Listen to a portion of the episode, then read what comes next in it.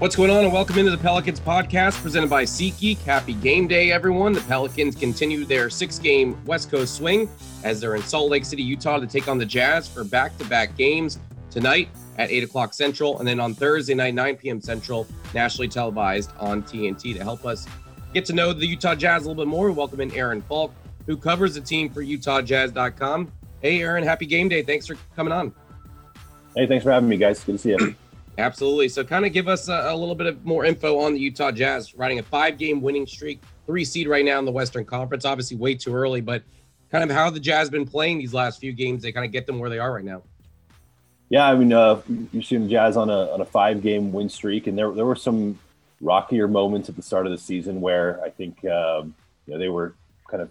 Mike Conley said we had to step back and, and look and, and reassess our, our identity and are we going to be that defensive team that that uh, we hope we can be with Rudy Gobert in the paint. And and um, a couple of things that, that stand out about the way the Jazz have, have played recently and, and, really, especially offensively all season long, uh, which will make tonight an interesting matchup, is uh, this team has really doubled down on the three point shot, um, even more so than years past. With uh, I think they are second in the league in in um, attempts per game and and maybe close to second in the league in, in percentages made with with Jordan Clarkson, Donovan Mitchell, Mike Conley, Bojan Bogdanovic, um, and that that'll be that'll be an interesting matchup against the Pelicans team that, as you guys know, is giving up uh, a number of, of three point attempts per game. I think uh, 40, I got 42.3 here per game right now. So uh, three point ball will be is a decider for tonight. I think.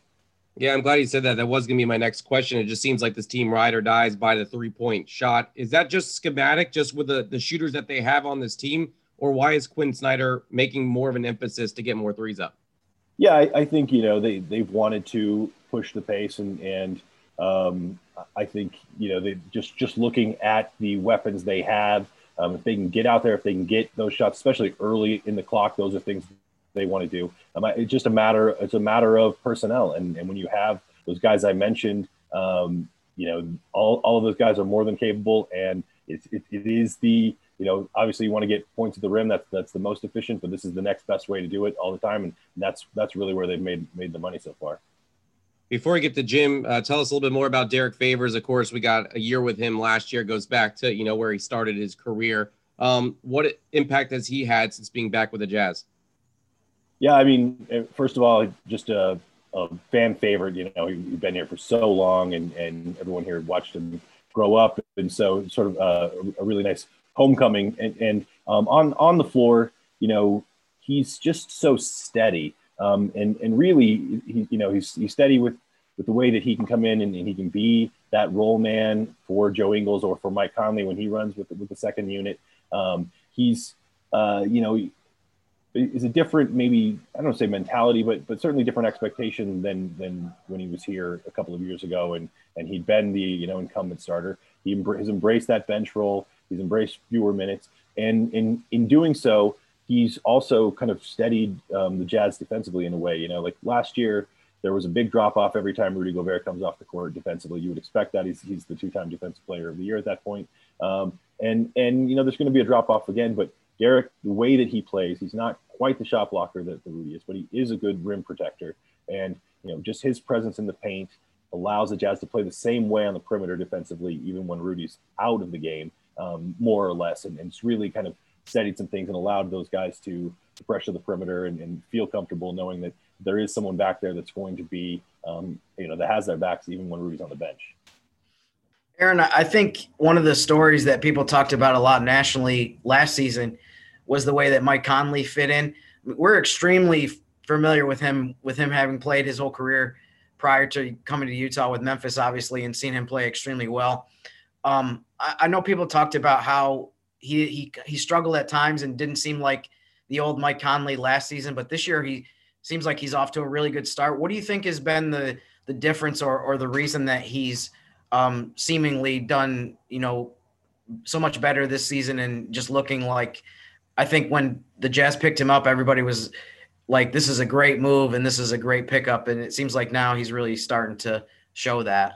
Yeah, he, he's been he's been terrific um, this season. I think 538 has him as as the third uh, most efficient player uh, in their Raptor um, ratings, and um, it, it's it's been it's been fun to see. I mean, I think last year, you know, you, there were the, the narrative was, you know, it was a year of change. Like he he comes after 12, 13 years in Memphis. Everything is different, and he's a guy who's who admittedly um, is about routine. You know, he eats the same thing every meal, and so all of a sudden, literally everything in in his basketball life um, has been kind of flipped upside down after after more than a decade of doing the same thing. Um, and and more than that, on the court, here he is. He's learning uh, a new system, and, and I think even you know, Quinn Snyder will be one of the first guys to tell you like their their language is diff- different, their vocabulary is as a team. The, the um, you know there's a lot of, of things to learn from Mike, and then the combination of going from or going from Marc Gasol, who's who's more of a pick and pop guy, to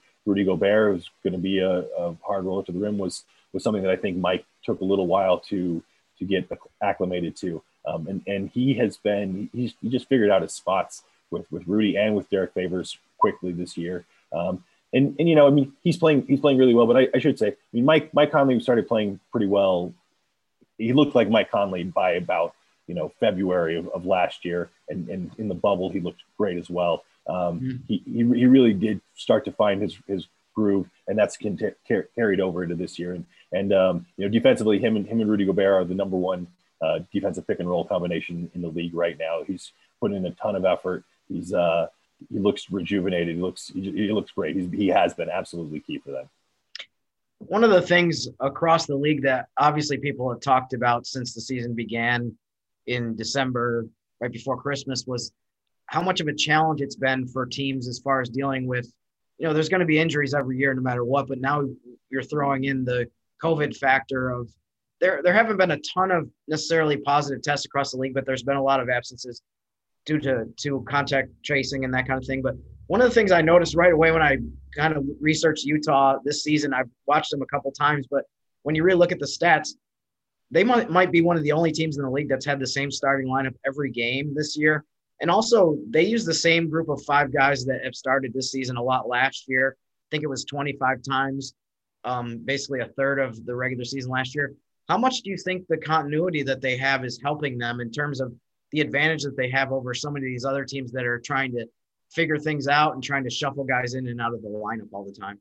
Yeah, no, no doubt. I mean, it's that's one thing that they've said. You know, last year again, going back to to learning Quinn Snyder's system and and all of those adjustments. Um, to have, you know, obviously Bojan Bogdanovic wasn't wasn't with the team in the bubble because he had surgery on, on his wrist in, in May, but um, to have a, full training camp and then the season and then into even though it was, not abbreviated training camp, those guys, you know, Bojan, Mike Conley, Jordan Clarkson now, um, they have that that familiarity. You know, the only guy that's that's missed much time really at all at this point is, is Joe Ingles, who's um, missed a few games recently with a with a sore Achilles um, off the bench. But yeah, no, that, that continuity's been great. And and and on, honestly, to to the COVID point, um, you know, they'll they will tell you that given what happened last year in March with with Rudy and Donovan and, and their positive tests, um, and being kind of at the epicenter of of the the NBA's halting on, on March 11th, um, it, it reinforced to those guys the importance of all of these NBA, you know, these what are now the health and safety protocols that everyone is adhering to, and and you know these guys, you know, you want to knock on wood for for health for the team and just in, life, but um, you know these guys are very aware of of of the virus and, and what it means, and and you know they are they are certainly doing everything they can to to stay healthy. Aaron, before I let you go, these two teams are are for the first time this season are going to play the same opponent back to back, um, and we'll see it more obviously for the Pelicans and the Jazz later on in the year um, due to COVID and health and safety protocols. One, do you like this idea during this year with the fact that the Pelicans now will be done going to Salt Lake City just after one quick trip, and also uh, how much does that change the importance of maybe tonight's game because I think the other team might feel the pressure of trying to split the you know Thursday's game if they lose the first one. I guess how important is this matchup, and what are your thoughts on the fact that you are seeing uh, teams play the same team on back-to-back nights or back-to-back games? Yeah, no, I, I love it. I think I love it long term going forward. I mean, you know, it's it's a it's such a drain to get on a plane every other night and and fly and you know arrive in cities late for these guys after you know putting everything on, they have onto the court. Um, I, I, think it makes perfect sense just from uh, from a basketball standpoint. The, the, I think games will be better as we start to group these things. You know, you're not gonna have a baseball homestand like that, but, but certainly these back-to-back sets, I think make a make a ton of sense. Um, and and it's and it's cool. It's it'll be it'll be a bit of a chess match. You know, it's a, a mini playoff series, and, and those adjustments that you see um, teams make over over the course of time. And and I especially love it in a in a matchup like like tonight where, with, with the Pelicans and the Jazz, where you see, you know, stars Donovan Mitchell, Brandon Ingram going at it, and you can and you can see the way that, that these two coaches are going to make their adjustments. And you saw it the other night with um, just in, just in the half, the Jazz, you know, Jamal Murray goes off in the first half, make some tweaks defensively and, and slow him down in the second half, and, and just to be able to see that back and forth uh, over the course of two games with with star power like that, I, I think I think that's an awesome, awesome thing. Before I let you go, you talked about three point shooting being another or one of the biggest keys for tonight. What about the, the front court matchup of Rudy Gobert versus Steven Adams? I think for the Pelicans, they've had a hard time with Rudy Gobert in the past, but now getting that guy like Steven Adams in the middle there, how does that change this matchup a little bit with both those guys going at it? Absolutely. I mean, you know, Rudy Rudy's great, and and you know, Steven Adams obviously just just a behemoth of a man. He's he's it's it's so it's so fun to watch that battle. I I honestly, um, and it's been fun to watch over the years. I remember um, the late Flip Saunders saying when when they had uh, in, a, in, a, pre-draft workout, they, they, they had Steven Adams and Rudy in the same um, workout, and one of the reasons they the Timberwolves didn't go with Rudy that year, they went with Gorgui Dieng was was Steven Adams just beat him up because he was just so so big and so strong. And Rudy's obviously a, a stronger dude now than he was uh, in the year 2013. Um, but I, I, love that matchup for them. Uh, it's, it's, just it's so physical. Anytime you're playing against Steven Adams, um, so no, that that's definitely something I'm keeping my eye on, and I think Rudy's Rudy over the years has learned to uh, to hold his own. But obviously, you know those OKC matchups were, were always battles, and, and there'll be another one tonight. That's Aaron Falk, who covers the team for UtahJazz.com. Pelicans and Jazz the next two games tonight at 8 p.m. Central Time, and then on Thursday at 9 p.m. on TNT. Aaron, I appreciate the time. Hey, thank you guys. All right, great stuff there from Aaron Falk of UtahJazz.com. And, and Jim, you know, we just touched on this with him as far as this is the first for the Pelicans to play, I guess, a series with a team. The good news is after Thursday, the Pelicans won't have to go back to Salt Lake City um, for the rest of the season, but also they're there for a few days with the last game being on Thursday night. Um, it should be interesting because I feel like this could be make or break the road trip for the Pelicans. Already one and two, the two losses in Los Angeles, get the big win against Sacramento, but these two games are very important for how you look at this road trip and the results before coming back home Saturday. Sure. I think that whether or not you get a win in these next two, I think ultimately could determine if you consider this trip a success or not. I think if you can split, at least split these games, heck, if you win two, it'd be an amazing road trip, regardless of what happens in the finale against Minnesota. So um, it definitely is a pretty big swing in, in terms of how we see this trip. And the perspective you have going into having six consecutive games at home right after this. So it's definitely one of those situations that's very unique to this season where you have these huge blocks of road games and then home games. So um, one of the things Aaron said that I thought was interesting too about the the series aspect of it, and I, I really like the fact that some of these teams that are located so far from each other are playing series um, it's I think it's a little different in the Eastern Conference because most of those teams are so close together that there is not as much of a need to say like, okay, you know, Brooklyn needs to go to Washington and play two games, for example, because there's so many cities in the East that are that are close together. But for the Pelicans to be able to knock out the two games in one trip to Utah, and I think there probably will be a two game trip to Portland in the second half of the season because they're playing against the teams in the Northwest Division those teams that are pretty far away, it makes so much sense to do that. And I remember from the from the seven years of traveling to every single road game, how many times it seemed like there would be a Pelicans West Coast trip that they would bring you to Utah to end the trip, but then every time you'd be you do that, you're getting home at like two or three a.m. It's impossible to not um, get home super late when you're coming from that far away. So now maybe in the future when the Pelicans end a road trip in Utah, they can just do it once a year instead of twice a year, where you're getting to bed at like 4 a.m. that kind of thing. So it's it's definitely beneficial in a lot of ways. It, it's unique a little bit for the Pelicans, I think. Just looking at some of the other teams' schedules, um, that they only have one of these in the entire first half of the season. But like I said, I think there's going to be a bunch in the second half of the season, including at home because they have to play the Clippers and the Lakers, for example, both uh, twice a piece in New Orleans. So I'm guessing that we'll probably see blocks of games against them as well. Great mind think alike. I was exactly just going to touch on that. That this is the only time the Pelicans will be dealing with this in the first half, and that Portland would probably be the best way, and maybe the only way they do it on the road again, um, as far as covering two teams um, back to back. So um, we'll see how that goes. But before I let you go, Lonzo Ball spoke to the media yesterday. He's officially listed as questionable. That could change as we tape this podcast, but he says he's ready to go. How does that change um, the rotations for Stan Van Gundy? I'd be curious to see because we've seen some some great minutes from Nickeil Alexander Walker in these three games. Kira Lewis getting some heavy minutes. Um, one, it could change the starting lineup a little bit. As do you keep Non the starting lineup, or do you go back to having Lonzo start at point guard? But also, how many minutes those two guys play? So, how one, how nice is it to get Lonzo back uh, after these three games, and then also, how does that change things for Stan Van Gundy? Yeah, the the last three games they've used a different starting lineup every single time, which is not ideal, obviously. And I mean, some of that is was forced by the fact that you had Zion out for a game as well. So things have had to be juggled around a little bit lately. So, um, but with Lonzo coming back, I mean, like you just touched on, if he goes back in the starting lineup, then most likely Nickeil will be coming off the bench now.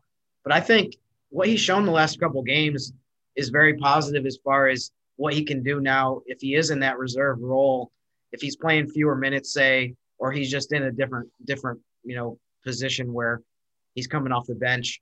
Um, I think he's done well both on the ball and off the ball lately. He had five assists, zero turnovers Sunday against Sacramento, and obviously the game against the Clippers, his first start, he had 37 points. So I'm I'm pretty confident in him that he can adjust no matter what the situation calls for. As far as Kira goes, I mean, you, you do wonder if there's only certain there's only a certain amount of minutes that guys can play. Uh, you know, X amount of guards can play so many minutes. So if Lonzo comes back tonight, I'm not sure if Kira's role is going to be um, minimal or if he's going to be going back to not playing a whole lot. But um, he's just like with Nickeil, what I just said. I think he's definitely shown good things, and and um, I feel good about him that if his role does get reduced, that at some point in the near future, if he does have to get called back and move back into the rotation, that he'll be able to respond really well the way he has so far in these last couple games. Good stuff there from Jim Eichenhofer, of course, of course, joining us for most of our Pelicans podcast presented by SeatGeek. Pelicans and Jazz tonight, 8 p.m. Central Time. If you're not in the market, NBA TV is airing the game at 8 o'clock. Hopefully, it's Fox Sports New Orleans feed, but it might not be with the Pelicans being on the road. But if you are here in New Orleans, we encourage you to listen to Joel, AD, and Jen Hale. And then on the radio side, ESPN New Orleans 100.3 FM with Todd, JD, and Caroline. I'll have pregame for you starting at 7:30. Hopefully, my voice sounds a little better than it is right now, but we'll see how it goes. And then again, Thursday, Pelicans and Jazz, nine o'clock on TNT, Fox Sports, and ESPN New Orleans. Jim, I know it's weird not being in Utah and you know not being on this road trip, but I appreciate the time, my friend, and we'll do another podcast tomorrow. Sounds good. And I have some late breaking uh, TV coverage news. The game is on NBA TV Center Court, and they actually do have their own broadcasters for this game. They're not using a local feed, so you're not going to get Joel and Antonio. So if you if you plan to follow the game by TV and you, want to get Joel and Antonio, you'll have to do that on Fox Sports New Orleans. That's why we rely on you. Breaking news as always here on the Pelicans podcast presented by. My sources say. Your sources say. That's fantastic. Jim, I appreciate the time. We'll talk to you tonight. All right. Thanks, Daniel. All right. Pelicans and Jazz tonight. Enjoy the game. And thanks for listening to today's Pelicans podcast presented by SeatGeek.